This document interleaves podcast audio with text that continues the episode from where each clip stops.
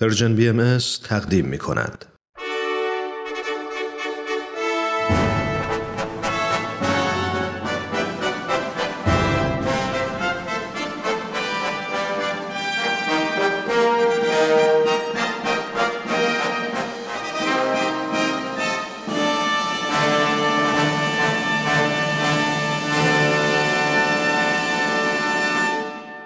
پیک یزدان دین در مسیر تاریخ.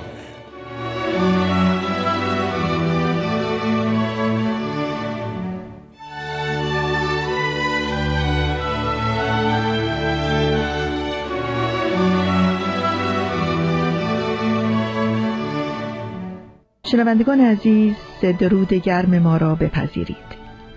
یقین داریم که هفته های بسیار است که روزهای جمعه به پای سخن آقای دکتر نصرت الله محمد حسینی استاد پیشین دانشگاه تهران و محقق بهایی نشسته اید و به سخنان ایشان درباره تاریخ آینهای آسمانی و وحدت اساس ادیان الهی توجه فرمودید.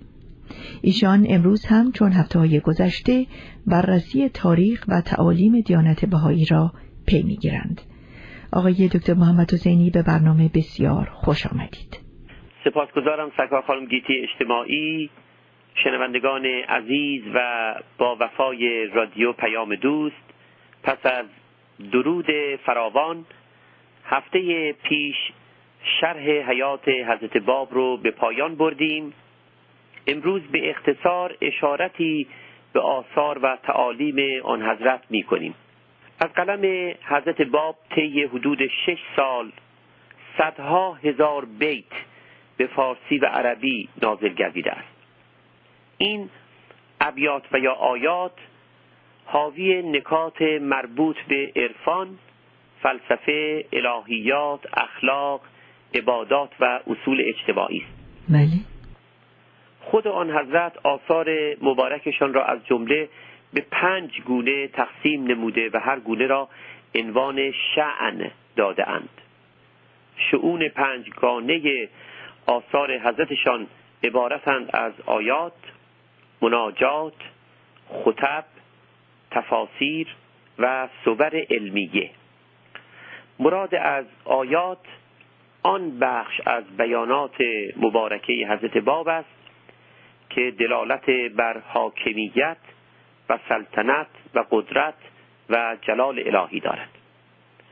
اگرچه آیات در مفهوم عام به کل آثار آن حضرت نیز اطلاق می شود. آنچه از احکام اجتماعی به اراده الهی تشریع فرموده اند در زیر پوشش عنوان آیات در مفهوم خاص است. بله. مراد از مناجات بیان مراتب عبودیت و محویت حضرتشان به ساحت الوهیت است. خطب حاوی تجلیل و تعظیم از مقام الوهیت و مظاهر الهیه است.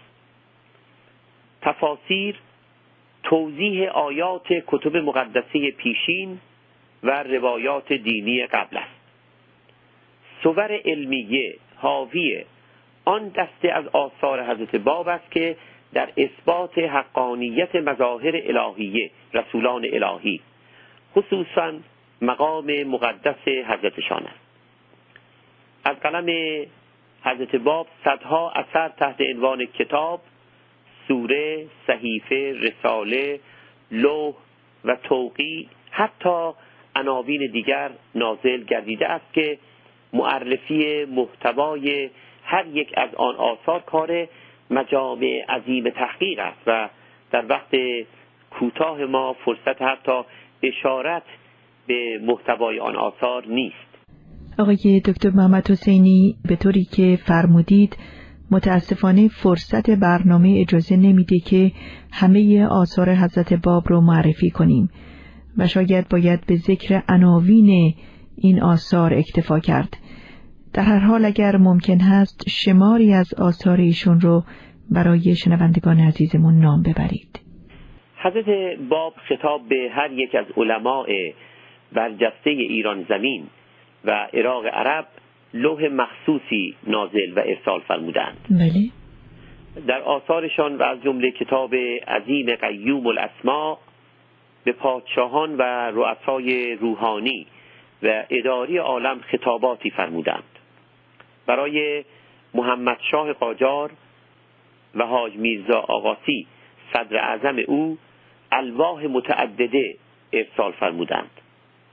برای سلطان عبدالمجید پادشاه عثمانی و نیز والی عراق والی مسقط و والی شوشتر نیز الواح مخصوصه نازل فرمودند. بله علاوه بر الواح مذکور برخی از مهمترین توقیعات یا آثار آن حضرت عبارتند از کتاب قیوم الاسما بیان فارسی که ام الکتاب آن حضرت است بیان عربی دلائل سبعه رساله اثبات نبوت خاصه رساله سلوک صحیفه مخصونه صحیفه بین الحرمین شعائر سبعه کتاب الروح تفسیر والاصل تفسیر کوسر تفسیر ها تفسیر سبت قدر رساله زهبیه صحیفه اعمال سنه صحیفه عدلیه رساله فروع عدلیه صحیفه رضویه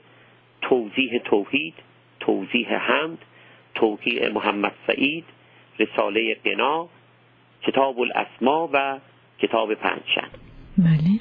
حضرت باب در همه این آثار به ظهور حضرت بهاءالله تحت عناوین مختلف و از جمله بهاءالله و من یظهره الله اشاره فرمودند.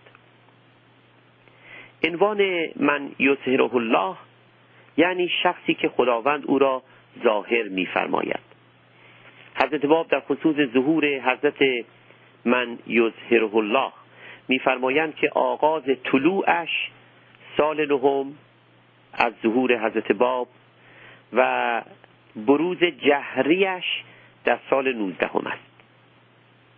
با آنکه سالهای نهم و نوزدهم را معین فرموده اند معذالک میفرمایند هر هنگام پذیرش روحانی در عالم اقتضا نماید حضرت بهاءالله ظاهر خواهند شد. حضرت باب عمدن دو کتاب بیان فارسی و بیان عربی را ناتمام به جای گذاردند و فرمودند حضرت بهاءالله آن دو کتاب را به اتمام خواهند رسانید. آثار حضرت بهاءالله را متمم آثار خودشان فرمودند. به تعیین قبله نپرداختند و فرمودند قبله با وجود من یظهره الله تحقق خواهد یافت. آقای دکتر محمد حسینی قرار بود به تعالیم حضرت باب هم اشارهی بفرمایید. با اینکه میشه به تفصیل درباره این موضوع صحبت کرد در اختیار شماست که چگونه به اون بپردازید به اختصار یا به تفصیل؟ همه چیز را به اختصار گفتیم در این باره نیز اختصار می‌کنیم سرکار خانم اجتماعی. خواهش می‌کنم. در خصوص تعالیم و احکام حضرت باب همانطور که قبلا معروض گشت باید تصریح شود که بیانات آن حضرت در خصوص احکام اجتماعی. اصولا نسخه موقت برای داروی مسکنی است که پزشک الهی به بشریت عطا فرموده است. بله. تا آماده درمان اصلی شود. و درمان اصلی در اجرای تعالیم حضرت بهاءالله است. البته این عقیده بهاییان است. صحیح.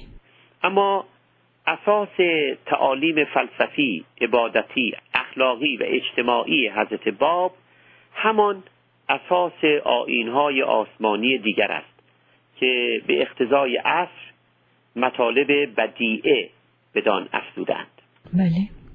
در الهیات و در باب عظمت الوهیت بیانات مفصله آن حضرت گویای آن است که همه مظاهر الهیه رسولان الهی و از جمله خود آن حضرت در عرفان ذات خداوند واله و سرگردانند. بله. و حق معرفت و عبادت به جای نیاوردند. عالم وجود را از حیث زمان قدیم دانند. ولیکن در برابر ذات الهی حادث محض شمرند و صادر از حق و نه ظاهر از حق. حیات روحانی را جاودانه فرمودند. تکامل عالم انسانی را مسلم شمردند و میفرمایند مشارق وحی را بدایت و نهایتی نیست. یعنی در هر زمان خداوند رحمان یکی از مظاهر الهیه رسولان الهی را برای هدایت نفوس مبعوث میفرمایند بله. عبادت را اعظم طاعت الهی میشمرند و میفرمایند عبادت عبارت است از توجه و توسل نفوس به حق و راز و نیاز عاشقانه با خالق یگانه. بی طمع ورود به بهشت و یا رهایی از دوزخ. میفرمایند عبادت باید با روح و ریحان انجام یابد. یعنی باید موجب شادی روح انسانی شود. در مبحث اصول اخلاقی میفرمایند جوهر جهان هستی اخلاق است. جوهر معرفت انسانی اخلاق است. بر رعایت اعتدال در گفتار و رفتار بسیار تأکید و اصرار میورزند. آن حضرت میفرمایند هیچ عبادتی اعظم از ادخال سروری در قلبی نیست. والاترین مرحله عبادت و اخلاق را ایجاد شادی در دلها فرمودند. محزون نمودن نفوس به هر بهانه که باشد در آثار آن حضرت تحریم گشته است و نیز میفرمایند سنت مؤمنین صبر حیا افت اسمت حلم سکون و وقار است بله. در قرنی که بسیاری از اندیشمندان فریاد زدند خدا مرده است و اصرار نمودند که بشریت باور نماید که انسان حیوان محض است.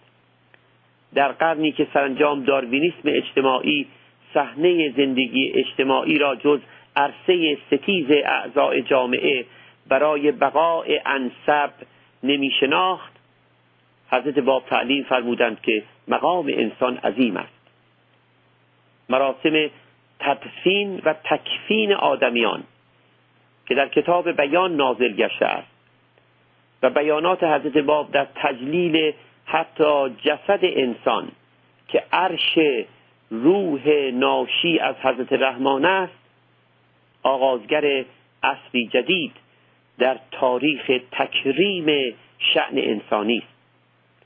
ای کاش فرصت کافی بود تا بیانات آن حضرت را در خصوص تجلیل از مقام انسان و حرمت استغفار نزد عباد یعنی طلب بخشش از گناهان نزد دیگران.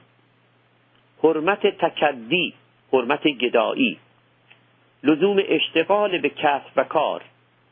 اهمیت اتحاد و اتفاق و الفت و عطوفت انسانی زیارت می نمودیم.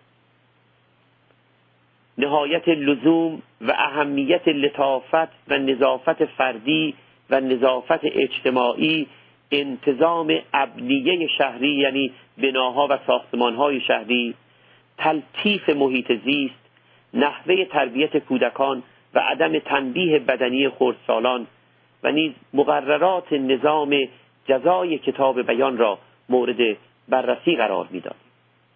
نظامی که در آن محزون نمودن افراد مجازات نقدی نیز دارد و حکم مجازات اعدام در آن لغو شده است.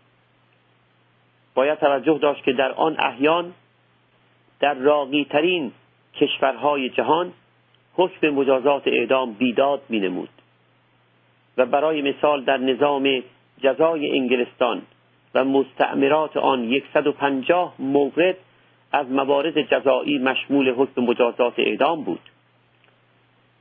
تحریم مجازات اعدام وسیله حضرت باب در حقیقت واکنش شدیدی بود بر تسری این مجازات بر موارد متعدده در آن زمان. البته حضرت باب در آثار مبارکه حضرتشان میفرمایند هر چرا از احکام بیان حضرت بهاءالله قبول فرمایند از فضل و رحمت آن حضرت است. و هر چرا لغو فرمایند ناشی از عدلشان است. به شهری که بعدا خواهد آمد حضرت بهاءالله مجازات اعدام را در موارد بسیار محدود و معدود تصویب فرمودند ولیکن به بیت اعظم الهی اختیار داده اند که به جای مجازات اعدام هر زمان صلاح داند در آن موارد محدود و معدود نیز حبس ابد را مجرا دارد. همچنین در الواح حضرت بهاءالله افراد از پرداخت جزای نقدی در موارد محزون نمودن نفوس معاف گردیده اند. اگرچه ایراد حزن بر نفوس به هر بهانه که باشد در آثار حضرت الله شدیدن و اکیدن تحریم گشته است. آقای دکتر محمد حسینی متاسفانه بار دیگر به پایان برنامه رسیدیم. اگر اجازه بدید ادامه شرح تاریخ دیانت بهایی رو به هفته آینده موکول کنیم.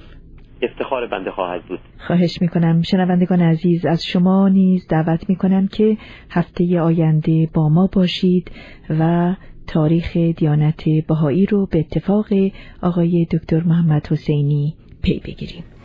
تا هفته آینده خدا نگهدار.